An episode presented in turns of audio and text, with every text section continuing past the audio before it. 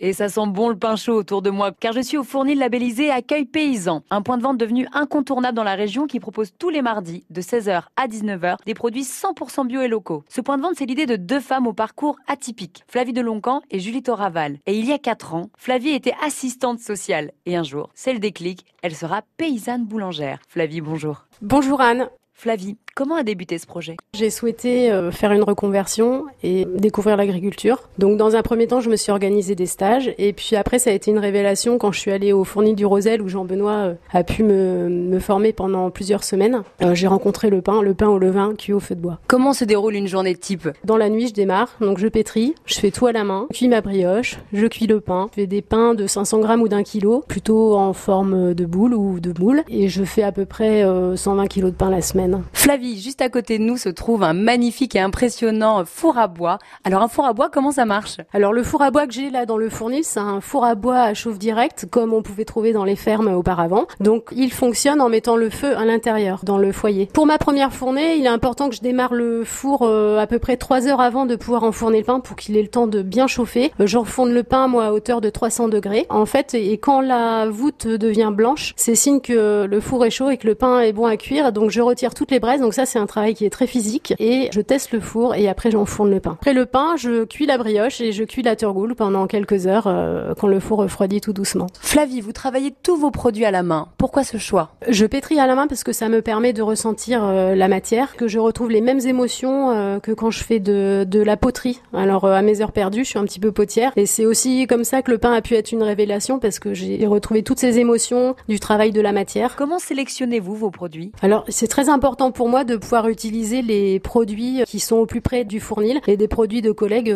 Euh, donc euh, pour la Turgoule, j'utilise le bon lait de Sylvie et Laurent Gros-Hauteil. Et pour ma brioche, j'utilise également leur beurre et les œufs de ma collègue Julie. J'imagine que ça crée du lien social également avec les habitants, avec les gens à qui vous vendez vos produits. Là, c'est un moment essentiel le mardi soir après euh, après le travail, les gens passent au fournil. C'est un moment de détente, c'est un moment où ils retrouvent toutes les bonnes odeurs et ça ça leur éveille plein de souvenirs. Et puis ça me permet moi aussi de pouvoir parler de mon activité où les gens me disent quoi Vous pétrissez la main et oui, je retrouve les gestes anciens et j'aime pétrir à la main. Quoi Vous utilisez un four à bois? Et oui, euh, c'est la meilleure cuisson pour les pains que de pouvoir utiliser un four à bois.